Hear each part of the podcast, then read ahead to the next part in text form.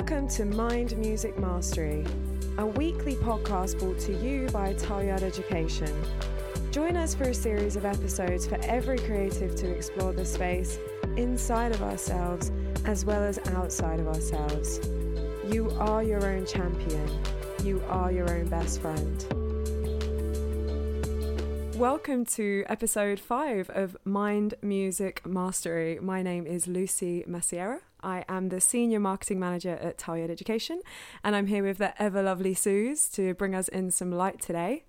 Um, but most, most excitingly, we actually have our first ever guest on our show today, and I'm so excited and so delighted to introduce her in. We have with us today the lovely Rory. She is a singer, songwriter, and an artist in her own right. She has had some amazing hits coming out over the last 12 months. We are so, so delighted to have you here with us today. Hello, how are you doing, Rory? I am doing really good. Thank you so much for having me as your first guest on My Music Mastery. Thank you for giving us your time today. Um, so, we thought as we have you today, we would just make you the theme. Usually, we do theme these podcasts. Um, and we do talk, you know, around specific topics. But I think in this instance, you've had such an incredible journey um, that I've been following myself actually online from afar, and I know Suze has as well. So I think we just like to talk about the journey that you've had through your own personal discovery and really the tools that you have found to be the most helpful for you as an artist, as a musician. Wow, that's certainly an amazing way to hear the last decade of a mess of my life being described, and I'm going to take notes on that because that's how I'd like to be introduced all the time. So thank you. Happy to be the theme. Please Happy take, to be the take, theme. Take your notes away. Yeah, I mean, I think you've just had such an incredible journey from from mind transformation through to physical transformation through to to recovery. Um, so I'm going to hand over to Suze now, and I think we should really just start finding out a little bit more about you um, and about you know this this journey that you've been on for the past few years. I think it'd be really useful for our listeners to have a little um, kind of just an overview of, let's say, the last two years of like kind of you coming back to doing music full time, stepping into like what you feel is like really aligned to your true self versus um, kind of the stuff that you were doing before. Like, Yeah. why does it feel different this time? And yeah, just go from there, really. Of course, how long have I got? Because I've got a tendency to speak a lot, so you might want to give me a, I'll flash you a little timer. a timer. Yeah, just, just tell me to shut up. That's what I need. Um, well, I guess the la- the last two years have been a massive period of transformation on every level. Um, as Lucy already said, kind of physical, mental, um, also professional. I think they all go together.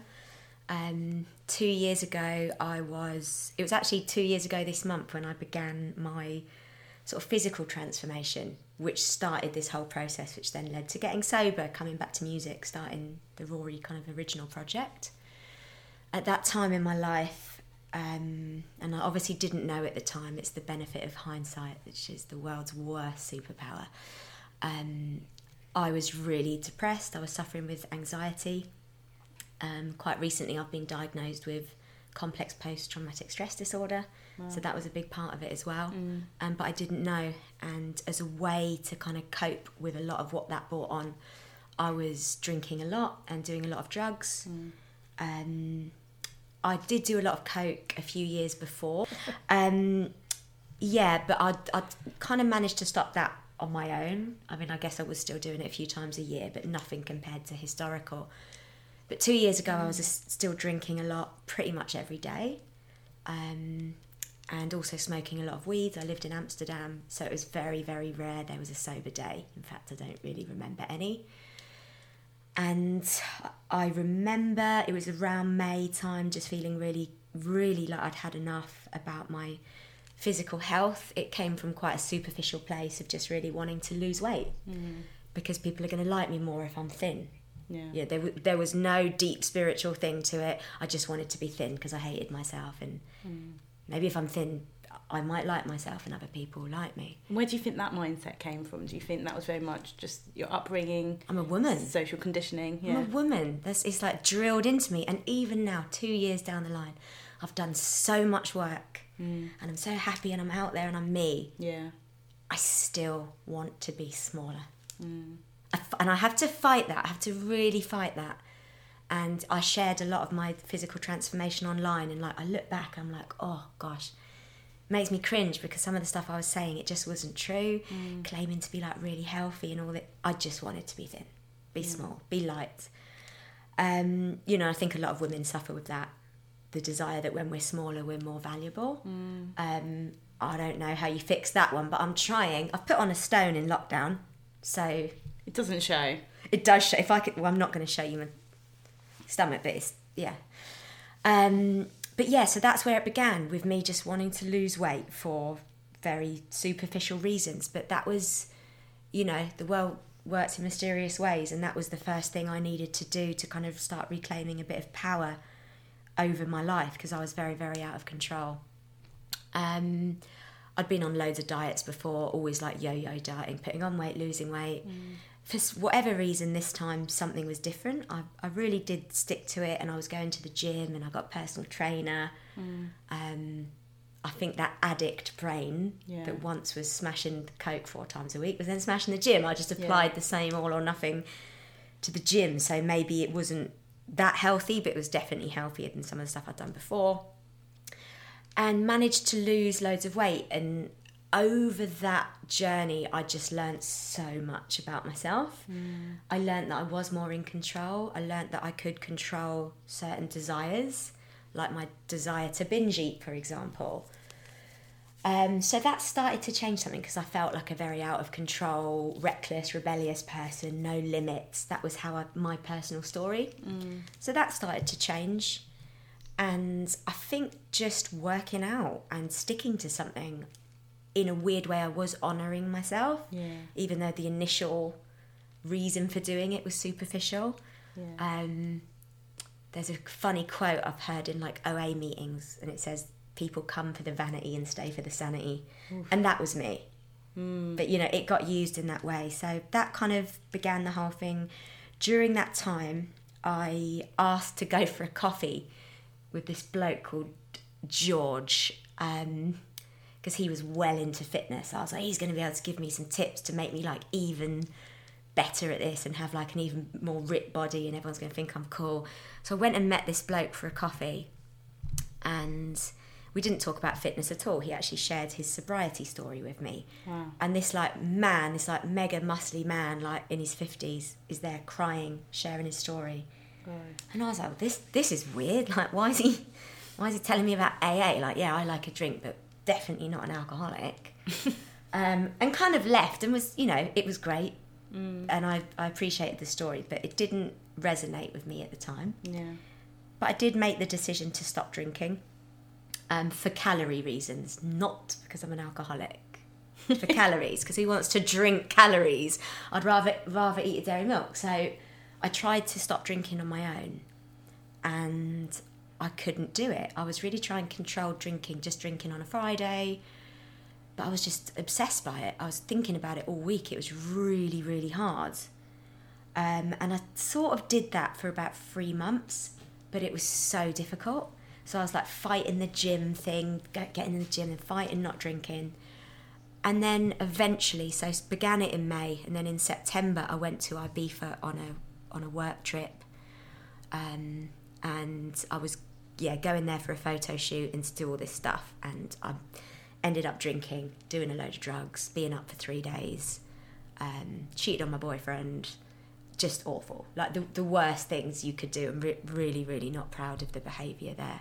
Missed the, the photo shoot. Like we'd flown a photographer to Ibiza and I just ignored his phone calls. he was just sat in his hotel room when I'm out snorting ketamine off a stranger's key in some random hotel room. So when I came back from Ibiza, I was that was my rock bottom with alcohol and with drugs. Um, I just couldn't believe I couldn't believe I'd let it impact work. I was so set that I was going out there to work and like be sober and you know living this kind of fake healthy life, and then bang, I'm right back where I was doing class A drugs, but it was even worse. That was September the 13th, 2018. September the 14th, I went to my first 12 step meeting. And, you know, by the grace of God, been sober since then. So that's well, my last chip was eighteen months, but I've lost count. How long ago was that? Twenty months. Yeah. Shitload, shitload of time to not drink. Um, so that was the that was that, and then through stopping drinking, a lot of things changed. Um, I think a lot of people that have addictions have addictions because they're trying to cope with something, and when you stop drinking, you stop taking drugs, those things surface. Yeah. So the last year and a half has been very emotionally intense. It's also been amazing. I've been grie- grieving the loss of my mum for the first time in 15 years. I've had the ability to repair friendships that I'd lost when I was in active addiction. And I suppose the final part of that was being able to really show up at work and in music. Um, I've been in music for many years. First time round, drinking, doing drugs, didn't honour it, didn't honour myself, had a lot of opportunities, squandered them, um, and actually got to a point when I quit music for quite a long time. And two years ago, again, came back to it. So it all kind of happened at the same time this like grand flourishing of like getting my shit together finally. And yeah, over the last 18 months, alongside being and staying sober, has then been writing songs that have actually been successful and been radio songs, and then starting to sing again and coming face to face with my own like crippling low self esteem and imposter syndrome, but like managing to work through it, having a lot of support, um, deep friendships, hypnotherapy, um, trauma therapy, and I'm still on that journey. Um, so I'm still learning, I'm still growing, I still face a lot of fears all the time, but I have so many more tools Yeah. to overcome them. So when I have bad days, I'm never going to quit. It's just a bad day, and I'll, I'll use the tools. I'll ring someone, and that's it. I do actually want to go back a little bit, if Of course, that's okay. do your Um, thing. You said there was a period of time where you um, stopped doing music completely. Mm. couple of things really. Why did you stop doing music? And what was the turning point that led you back to music? What happened in between? Okay, um, why did I stop doing music? First of all, it just it got too hard. I couldn't I couldn't face the rejection. I couldn't face the fact that my dream hadn't worked out. I think I had quite a lot of entitlement, but also an incredibly low self esteem. And those two things going together is, is just always a mess. Um, there's this like recovery phrase that says very a lot of addicts are egomaniacs with inferiority complexes, and that was me. In a weird way, I was like Yeah. self obsessed and like, I've got to be on stage, I've got to be the star. But on the other side of the coin, but I'm disgusting and I'm fat and I'm shit, and that's been like, it's Yeah. crazy. So it's never going to end well when you're swinging between those two extremes. Um, I had an album that I'd done. Um, the record label kind of went bust just before it came out, and I'd worked so hard to sort of like force that through. I just couldn't do it anymore. I just didn't have it in me. So I was like, okay, that's the world telling me it's not meant for me. And I react, even though I was in my twenties, I reacted like probably an eight-year-old, and just was like, fine, if music doesn't want me, I don't want music. I don't even like music. I don't even like writing songs, and I completely rejected it. Wow. Um, and I would tell all my friends, I don't like singing, I don't miss it, nope, not for me, I don't do that anymore. But when I was off my nut on different types of class A drugs, mm. I'd always start talking about it and I'd start mm. crying mm. and be like, I miss music, but only when I was absolutely wasted. So it's almost like denial was your um, self defense mechanism 100%. against the Because disappointment. if I don't want it, then it, it can't hurt if it doesn't want me. It hurts seeing people on stage. It hurts Yeah. seeing people people brave enough to live their dream, and I knew that I hadn't been brave. So that I was angry at myself. Of course, I projected that onto them. Was angry at them, so I was probably a real dick to work with. But I was also like really wildly creative. That Yeah. never went away. So I, I was able to add a lot of value as a creative and a songwriter on, on certain management teams. And yeah, loads of people encouraged me to go back to music, but I never did it, and I don't know if I would have done it. Um, there was there was two turning points for me really. One was I lost my job as a manager. I lost my biggest client. Um, couldn't really afford to carry on my rock and roll lifestyle. Um, and I just had to think, well, what am I going? What can I do? What else can I do? And it really was like, do I go and get a normal job? Yeah. No, thank you. I'm far too lazy for that. Or go back to go back to songwriting.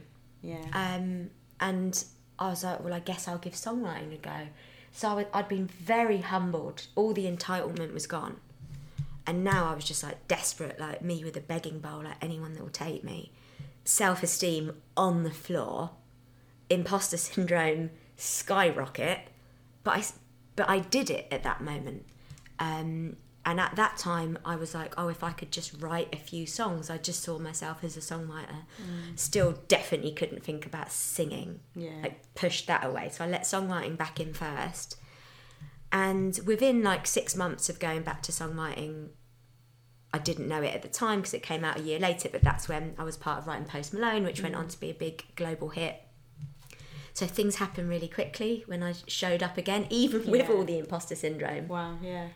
You know, which is kind of testament to you might not feel good enough, but just do it anyway. Because what if you are? Yeah. You might be wrong. Even Yeah. today, that song surprises me because I like to tell myself I'm a piece of shit songwriter. And It's I'm not. almost like the universe was trying to tell you something there. Maybe it was. Maybe it. Maybe it was. Yeah. So, but over that process, I thought that was it. Like I'm just going to write songs for other people, and that's cool. Like I'm very grateful to have another chance to be back in music. Um, but then, I don't know. It was like it just started flooding back in. This desire to sing, and sing songs that I loved, and even I wouldn't listen to music for years. It was almost too painful to even listen to music. I started listening to music again, listen to like emo songs and like The Offspring and Green Day and stuff I loved when I was a bit younger, and just realizing, man, I love this. Why am I not doing this? Um, but I still face so much fear. I just didn't believe I was an artist there was this story that I saw in the music industry, which was, and actually it's true, it's not a story like people either see you as an artist or a songwriter, and people were seeing me as a songwriter, and I saw myself as a songwriter. Yeah. Um, now, obviously, if you see yourself as a songwriter, hmm. everyone else is going to see yourself as a songwriter. That's how it works. Yeah. But I was looking for other people for validation. Like, validate me, tell me I'm an artist. Oh, nobody's doing it. I must not be an artist. An artist, you know, grows a pair of boobs. I'm not going to say balls because pro women. Um, grows a pair of boobs and will show up as an artist. But I didn't have it. I didn't have the hmm. belief to do it. Hmm. So I was constantly waiting for someone to come and give me the permission Yeah. to be who I knew I was deep down. But I was too petrified to do it. Um, and then, can I say about you being on it? Yeah, so Sue's basically is part of my management team and has been around for that whole journey, like kind of going back to songwriting. And basically, kind of saw me starting to, to sing again and saw something in me that I couldn't really see in myself. And last summer, sort of sat me down and was like, why don't you just do it? Why don't you just give it a go for one year? Like, be Rory, do original music, like, use your voice, write your songs. And I remember like crying and being like, I can't, like, I'm not right, I'm not good enough, my voice isn't good enough, I'm not pretty enough, I'm not thin enough. Like, all this stuff just kept coming out, all these excuses. Um, and yeah, pretty much you, you just told me to do it. And I did it because I listened to you, because your, your voice has authority. Um, so I did it. And I, I was like, well, what's, you know, what's the worst that can happen? Like, if I do it for one year and it doesn't work, Yeah. other than the crippling, humiliating shame of everybody that I know personally look at me as an absolute failure, you know, that's all I had to deal with. And That was actually the second time I told you. yeah, you to- you told me like six years ago. I wasn't ready for it. Was it 2015? I Yeah. was, five years ago. I wasn't ready for it then. Yeah. I was not ready to hear that. So you saw it a long, a lot longer before I saw it. Yeah. But this time, you came at the right time. you just got me when I was weak, and then No, I That was it. sober. I think that meant a lot Oh, I was sober, so I wasn't forgetting all the good advice. Like, yeah, great, bruv. I'm off down the pub. eight pints later, she can't remember a thing. So yeah, Suze said do it for a year. I was pretty convinced that I'd do it for a year and it wouldn't work because I'm a piece of shit. And then I'd get to be like, look, see, and then go back to songwriting. And that was like last August. And since since doing that, it, like life's just changed. I'm like the happiest I've ever been. I can't believe some of the records I've got coming out, like as feature records with my voice. I'm just about to release my kind of first original single. And pretty much every everything that I'd hoped for the first time round is coming true now. And it's coming from a place of different energy because I'm not desperate for it and I don't feel unworthy for it. Mm. I'm pretty chill. I'm like, oh, this is just me. This is just what I do. Yeah. And that's it. Um, and before I was so tied to results and looking good and perception and, and all that stuff. And I just don't care anymore. Like my bit is writing the songs and I do that to process emotions because I'm not very good at that. And that's it. So I'll go and do my songs, send them to you, and that's it. It's done. so yeah, I think there was two. There was one going back to music, going back to songwriting because I had nothing else to do, and then going back to being an artist because actually someone close to me encouraged me, and I don't think I would have done it myself. I don't think I would have had the the courage. Um, so yeah, cheers. You're welcome. this is this is a really nice podcast because I'm hearing a little bit about both of your stories. Um, it's quite nice to hear this as an Aww. outsider's perspective, but also listen to um, listen to the energy that sits between you both, and you can see the nurturing nurturing side of, of what, what's there, like the space between. Um, but you said something earlier which really resonated with me, Rory. You said something about I just believed this mm. was my story you know when you was sort of in a place where you was living in amsterdam and you just accepted that you was the girl that just went over the top what made you what made you think that that was your story i just i just found that line was really really really powerful was it the point of repetition the fact that you you just felt like you'd been sort of living this life for a period of time that this was the definitive version yeah, of you i think so i think that was my identity i'd been rebellious for as long as I could remember. And that was just that. And I think mm. most people live like that. Like we get a personality when we're like under 10, it gets worse when we're a teenager, and then we just stick with it. and that's it. And that that's just me. Yeah. I guess I thought I was like pretty fun on a night out, but a bit of a loser, quite unreliable, not a very good friend.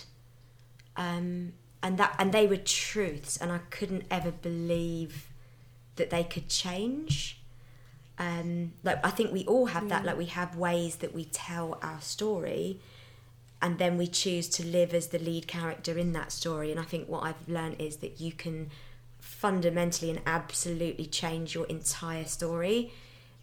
You know, with making peace with the past, and just mm-hmm. kind of yeah, I don't know, deciding what you want to be like.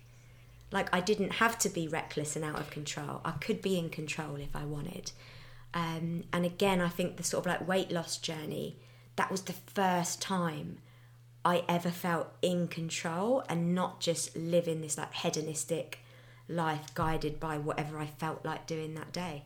Mm.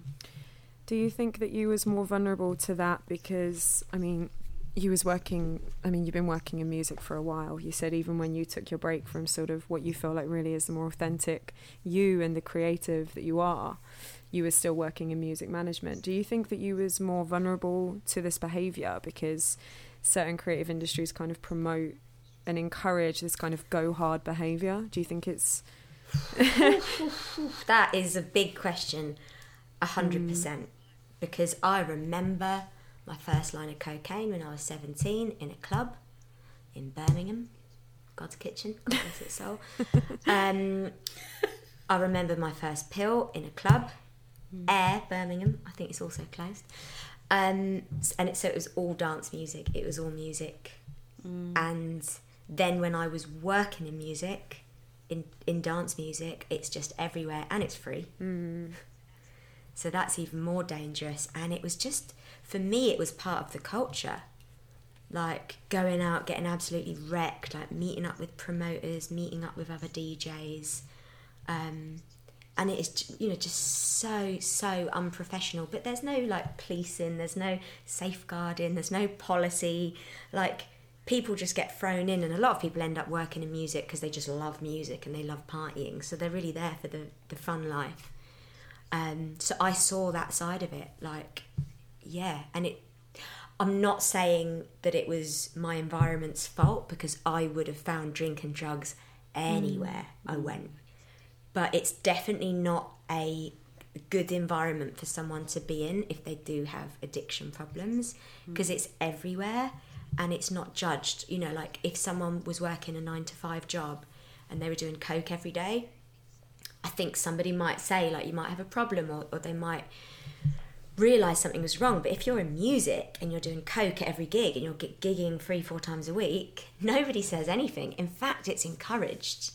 And your managers will do it with you, the promoters will do it with you. And actually, being sober, you become the odd one out.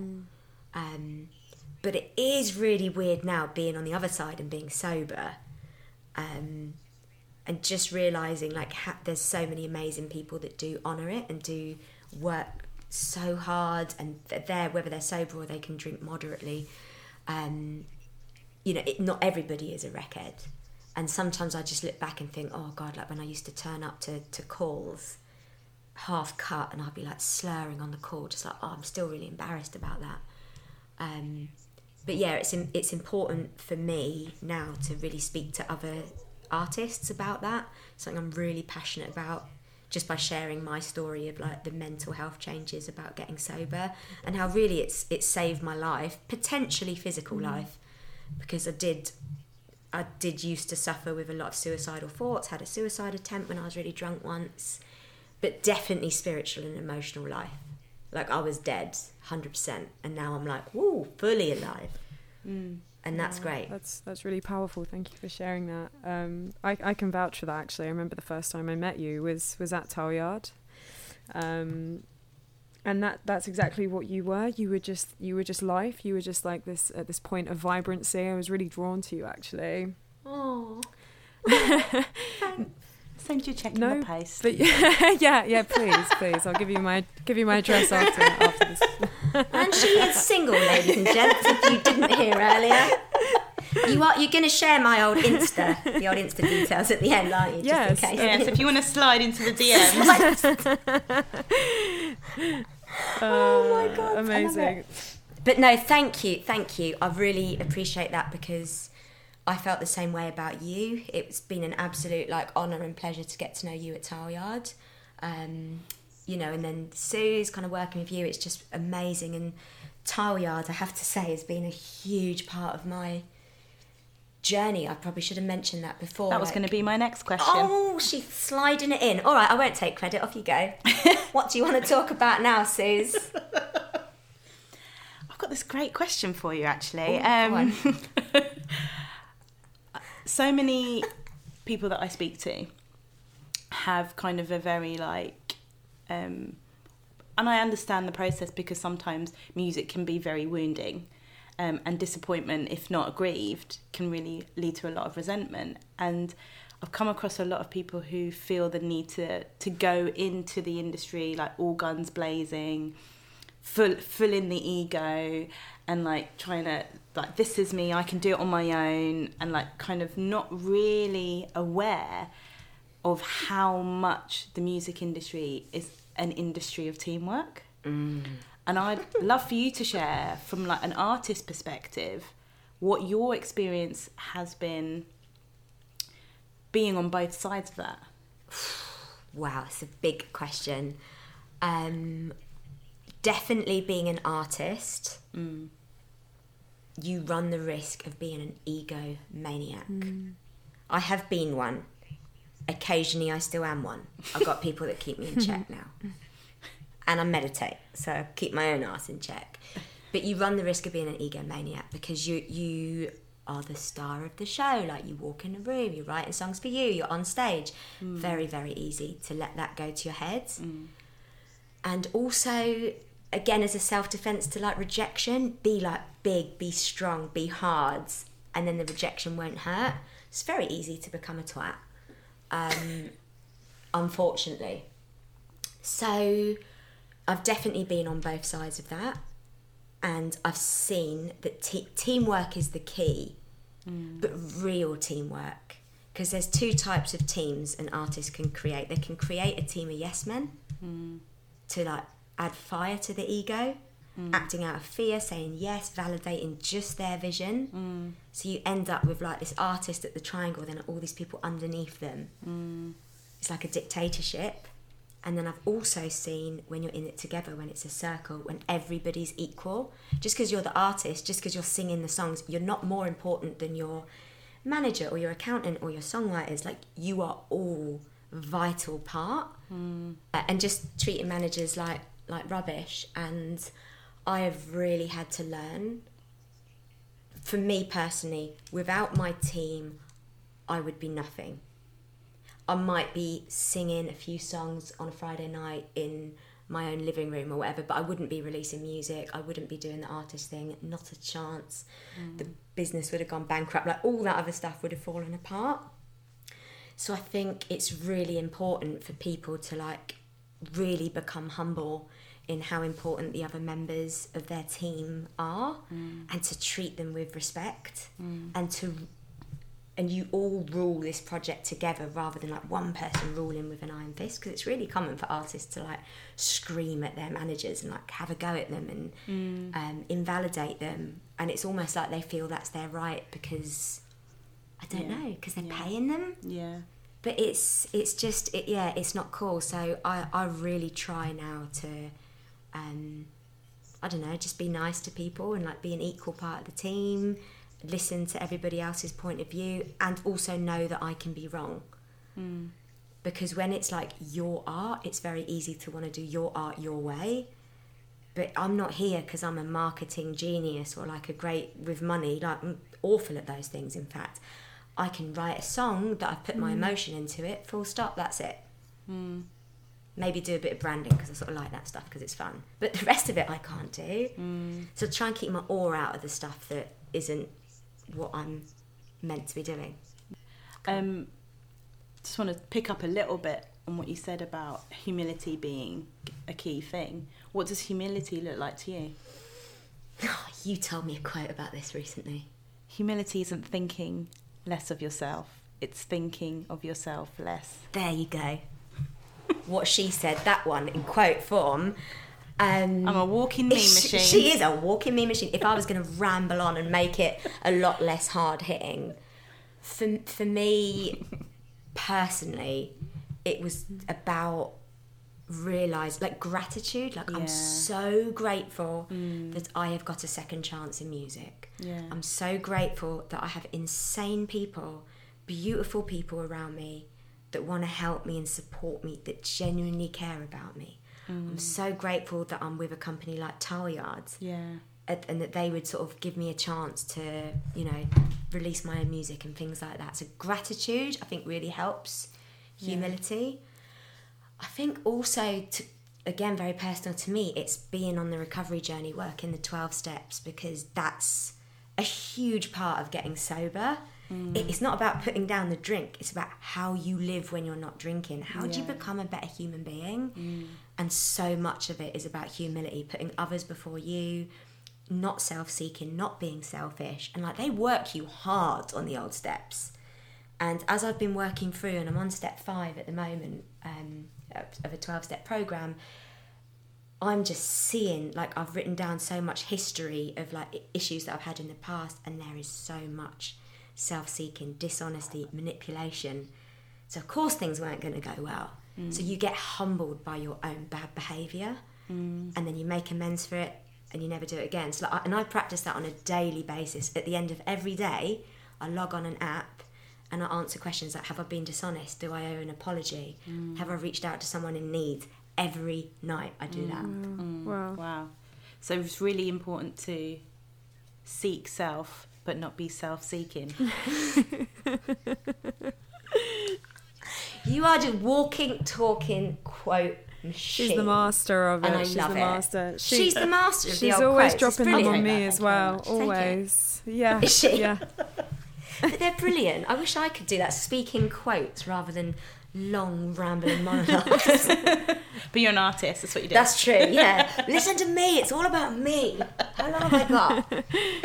I think uh, what you were saying about the 12 steps of recovery, I I've been discovering a little bit about this uh, since the new year because I tapped into Russell Brand's book Recovery. I don't know if you've read it.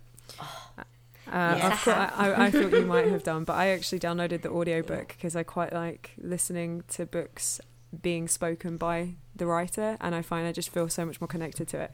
And I mean, I knew a little bit about the 12 steps, but I really felt like I wanted to be fully inducted because being close to people such as yourself who have been through been through the recovery journey or haven't quite made it through the recovery journey, it was really important to me to understand and oh my goodness, they are like you say hard work. Like I'm actually I've actually made a Mhm. commitment to myself that I'm going to induct myself through the 12 steps myself when I when I feel like I'm at a point that I'm ready to do so, but but fully understanding and getting a grasp of Wow. them now like i commend you entirely there's so much self-work but but from what i understand it's all about being better for yourself to be able to shine a light outwards as well to be better for everyone and everyone Mm. around you Yeah, I mean that. First of all, amazing that you've read his book and then it's brought you to want to do the twelve-step work.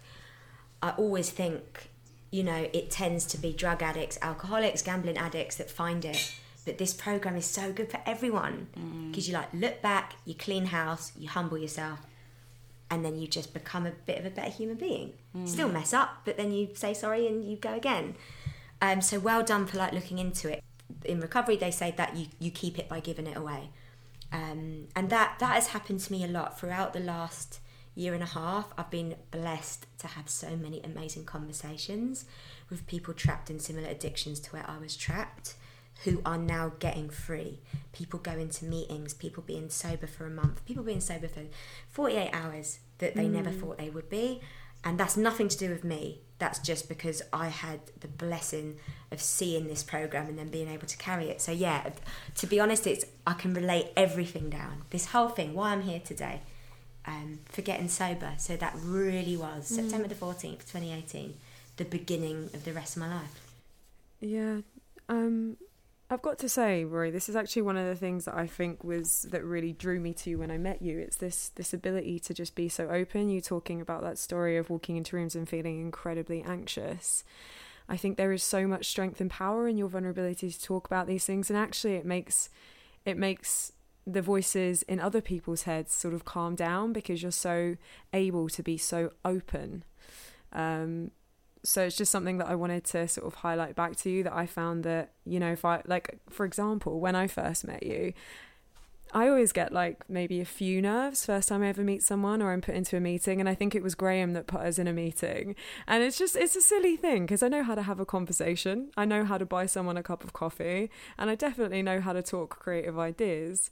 But I still get that moment and it comes from somewhere you know I'm not quite sure where sometimes where I just get that little little tingle before I sit down and have a conversation with someone. And and the the moment you're able to just be authentic and just say what you're thinking and what you're feeling in that moment it's it's such a calming thing to have I think for anyone who's around you. So I think it's really a really strong quality to your to your kind of character and to your being and actually to the work that you do as well. So it's just something I wanted to highlight really and, and, and give back to you Wow, thank you. That means a lot to me. It really, really does. And yeah, I guess that is part of living a free life is speaking out of your mouth what's going on in your brain mm. rather than trying to hide it. Like for so long I was just, you know, saying what you need to say to like look cool, look like you got your shit together. How you doing? All good. Like no, I'm not. Like I'm having a panic attack. I just dropped my phone because I'm nervous. Like that stuff. And and I have found like I've I've made some really deep connections really quickly, like at Tileyards and like in my kind of current work. I think for that reason, because when I talk about my inner voice, because I'm not scared of it anymore. I don't think it's crazy. I don't think it makes me weak. I'm like all good. I'm like it's me. Like take me or leave me. Um, then other people show up like that, and then they reflect back to me, and then you end up having these deep, deep conversations about anxiety, mm. depression, Yeah. trauma, suicidal thinking, and that's why talk about anything else Yeah. Obviously, like you got to have a bit of fun. I don't only talk about that to any single guys listening. She's also a barrel of laughs. but why, really, why talk about anything else? Like that's the deep stuff of life. Like I cannot sit there and talk about like gossip about other industry Yeah, people or like yeah. numbers. And something just came into my head that I wanted to say. It was about what you said earlier, Suze, about people having to like go in guns blazing and like being really angry at music and, Mm. Yeah. and that kind of thing. Because I used to be like that. Mm. And I'm not like that anymore. I was like a battle tank and now I'm just like a unicorn. I don't know. That's what I like to say. It is your. It was your. It spirit is. animal, No, it is my Oh, spirit it animal. is, it so is, yeah, I'm is. not changing that for a while. No. um, so, what changed for me? Because people have this thing, they're like, well, music is so hard. Like, it's against me. Music is against me. Yeah. Music is not hard. Music is the most natural, beautiful, easy thing. What's hard is your expectation of the results. Because you want to do your music and then have a hit record, sign a big deal. You don't get to control that. Mm-hmm. Unfortunately, that's controlled by market forces, supply and demand, privilege, luck, a lot of things. So we can get help and we can focus and we can try, but mm-hmm. music, Yeah. that's not hard. So that's a lie I think people tell themselves. Mm-hmm. And I'm aware that I say that from a very privileged position. Like mm. a lot of white privilege, I think, comes into that as well, that I get to say that. Mm-hmm. Um, that's a conversation for another day, perhaps. But in, in the sense that music is hard, Yeah. it's not. You know, I was writing songs when I was 12 years old. That wasn't hard. I just did it. Yeah. It was when I wanted people to tell me I was great. That's what's hard Yeah. because you don't get to force someone to do that. Yeah, it's really powerful. Thank you for sharing that. You were saying something earlier as well about your daily routine and gratitude list. I think that's really important that you mentioned that because I think for anyone listening who's maybe felt or encountered any of the feelings, you know, whether it's an on a sort of grand scale or a small scale, it's it's nice to be able to share the things that we need to keep ourselves in check. And I think certainly creative people as well need to do those. I'm a big advocate of the gratitude lists and my daily routine looks like before I even look at my phone, I'll sit and free write for 15 to 20 minutes just to clear all the clutter out of my head.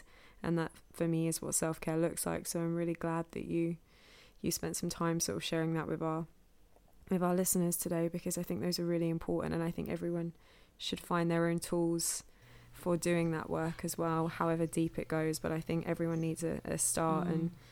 Everyone everyone needs to um, you know you sort of mentioned earlier about waking up and looking in the mirror when you was sort of in your in your worser place and what you would say to yourself against what you say to yourself now. And i think continuing to exercise that side of you the needs the sort of wellness side the emotional side keeping that in check daily probably all contributes to to those conversations changing when we look at ourselves in the mirror. And um there's a really great book by Louise Hay, um, which is around mirror work, which I also I don't know if either of you've ever encountered it. Around, it's all around sort of talking to yourself and and uh, in the mirror and saying mantras to yourself. So it's this this way of actually being able to look at yourself in the eye, um, and change the conversation with yourself just by talking directly to yourself. I actually have her Oh, um, I love that. her self love cards. Oh, she's just amazing. It's yeah, it's really powerful. The whole talking to self. But on that on that vein, like I also just want to say that when I was back being the old rock and roll person, like snorting all the coke, drinking all the drink, lawing to myself, you know, regularly self harming, definitely full of self loathing, but I thought I was like having a great time. If someone had said to me, like, download a gratitude app, I would have told them to fuck off. because like that is not for me like that's loser behavior it's weird it's spiritual same any of this stuff Yeah. and that's the hard thing Yeah. because there there's a stubbornness that comes from being really messed up Mm. because I, mm. I've built this messy character. It's taken me 15 years. Don't tell me to try and get rid of it with your gratitude nonsense. And it doesn't it doesn't sound cool. It's all like airy fairy. Like i'll deal with my problems down the pub. So it's how do you get someone to take that first step into doing something that is going to literally go against the entire personality that they have constructed to keep themselves safe for all this time? Mm. Because we can say, like, people know what to do, Yeah. don't they? Mm. morning pages, gratitude lists, meditation. Mm. It's really simple. Yeah. But why mm. isn't it easy? Why aren't people doing it? Like, what's that block? So, I guess I would just say to anyone that's got this far who's eye rolling, just give it a go, bruv, and then send me a DM. If you don't like it, I'll pay for your app. All good. but just give it a go. You've got to just get over that first hurdle. It's so true. I think as well, like picking up from our fed, our first po- podcast on lost connections. I think so much of our society has had a breakdown in community, and like so much of what um, is so pivotal to our growth and to us feeling having a good sense of self and having a balanced sense a balanced ego and a balanced sense of that um, coming away from depression and anxiety and he talks about it in the book is like having a community hmm. was that the case for you and what did that look like for you Absolutely. Community. When I was drinking, there was me and my boyfriend, who was also a big drinker, and very few friends. I disconnected from very a lot of friends. I isolated myself. I had bad relationships with family. Getting sober, well, you get the sober community or the fellowship, or my AA and SLA buddies, um, who've become best friends. You get the ability because you're not a drunken twat all the time. You get the ability to like rebuild friendships. So you know, like making best friends, friends who are like family that can like reflect you and love you unconditionally. The Tileyard family, because it is a family. yeah People that I work with there, and um, you know, like Graham and you on the management team. It's it's everything because it's people mm. that carry it when it's a bit too heavy, mm. and that trust you to carry their shit when it's a bit too heavy for them. Yeah and good. it's just beautiful. It's so mm. beautiful to like have that because you never feel alone. And you always feel like you can pick up the phone and that, that's that's hard for me. Like i i got so used to just being alone and being isolated when i was at my lowest i didn't know how to do that so i've had to learn that like if I'm upset, you know, like I'll text you, like, I'm a bit upset. And that comes with a bit of shame. So it's like, why are you sharing that? Like, no, don't. Vulnerable, weak. But I'll do it because Yeah. I'm, I'm okay yeah to do that. And just being able to be yourself, be loved for who you are, also be trusted to help others. Like, it's big. yeah So I think, you know, looking at all of our lives, like, where's our community? Do we have mm. deep connections at work? Do you have deep connections on a sports team or in group therapy or with mm. like old school friends? Whatever it is, we need close people around us mm. that we love being around, that make us feel good and we make them feel good. I love, yeah it's I love that as well. That was amazing. And community is such a massive thing. It's so important. We love talk about it so much at Tileyard, but just I think generally, I think especially creative people, we need. And you spoke about it earlier. Actually, you, you focused a lot on team. You know, having a team around you. I just think it's always important to remember that we're never doing this alone, and I think it's really easy in this society to think that we are. Um, so this is why these sorts of resources, podcasts, you sharing your story, you know, on Instagram, these things are so important. I think to continue to keep us connected, especially right now. um, for those for those listening, maybe a year on from now, we're still all currently quarantining. It's it's still still COVID nineteen, and what a crazy wild shift that's been. I mean, how has Mm. that been for you, Rory? Um, it's been okay. Um, you know, very, very privileged to be able to have a roof over my head, not be struggling financially, um, and be able to still work. So I'm very, very aware of that. It's been a really deep time of um, therapy and trauma work. I think the CPTSD that I mentioned at the beginning. Um, it's it's yeah it's really really deep it's starting to make sense of some really hard things and um, a lot of triggers for me came up during quarantine times um, a trigger is basically when you know something would happen in my daily life and my reaction to it would be times a hundred like losing my emotional um, control. It's basically like having an emotional flashback rather than a, a memory flashback. Um, and that actually that actually led to sort of what I'd call a bit of a mental breakdown on one day, um, and that was the day I then chose to go and you know see a clinical psychologist. So I've been doing some really deep work and Mm. it's been uncomfortable, but equally it's been incredible because I'm probably the most grounded I've ever been, and for that I'm very very grateful. And I'm having mad deja vu, so sorry. It was meant No, to be. Yeah, that sounds like it's probably a good thing. Um, I just I just feel like this podcast has been so insightful and so powerful, and I just thank you so much for sharing so much of, of you and your story with us. I really hope that our listeners are able to take take so much away from this. I mean, I have I have myself. Um, Aw. Is is there anything anything else that you'd like to sort of leave our listeners with today? Anything anything special? I think that two things, if that's okay, and, Yeah, and yeah. thank you so much, guys, for having me on. Um, two things. First of all, to really look at closing the gap between your reaction between success and failure. Because so often we're just desperate for success, but success can ruin our lives. And so often we're petrified of failure, but failure can be the rock bottom we build the rest of our lives on. Yeah. also success can make us really egotistical and failure can make us quit. Um, especially in music when we do face a lot of rejection sometimes a lot of success to close the gap.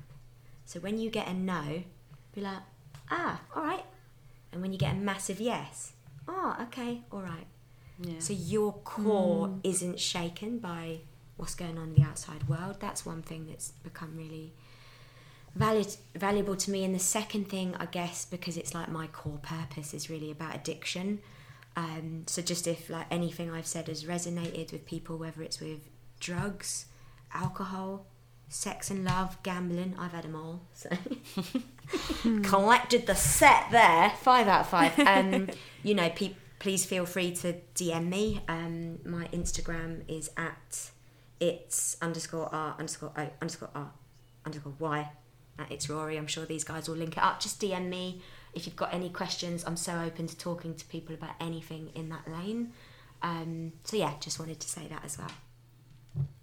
I'll just I'll just pick up pick up on what um, Rory said um, about you know the way that you respond to the no's, um, and I think this will relate to a lot of people, not just um, songwriters, but anyone that considers themselves a creative. Is that what if it's not rejection? It's redirection. There she is again. Drop the mic. I won't drop it because it's an expensive podcast mic, but it's the thought that counts, and I thought about dropping it. it's not rejection; it's redirection. Yeah. So what if we saw what we perceived as rejection as redirection? We could see very much like your story that you shared over the podcast that actually Mm. everything that you felt was re- rejection whether that was a you know the loss of relationships whether it was moving away from Amsterdam Mhm. getting sober it was all redirection to bring you right here I receive every piece of that. I love that. Thank you. That's amazing. Thank you. I'm good. I, I- you know, a as you were saying that, I was just reflecting back over past rejections, going, ah, so what does this? How, how could I have transmuted this differently? So I'm going to take that take that away as a mantra to sit with for this week. Thank you, Suze. Always giving me something new. you're welcome Guys, thank you so much. It has been so much fun. So I really appreciate your time and just for your insightful questions and, and let me have this much time. Oh, Yeah, and thank you so much for being so open and for sharing your story. Um, we hope you guys enjoyed this podcast. Till next time, yeah. Peace out. Until next time. Thank you, Rory. bye. Bye.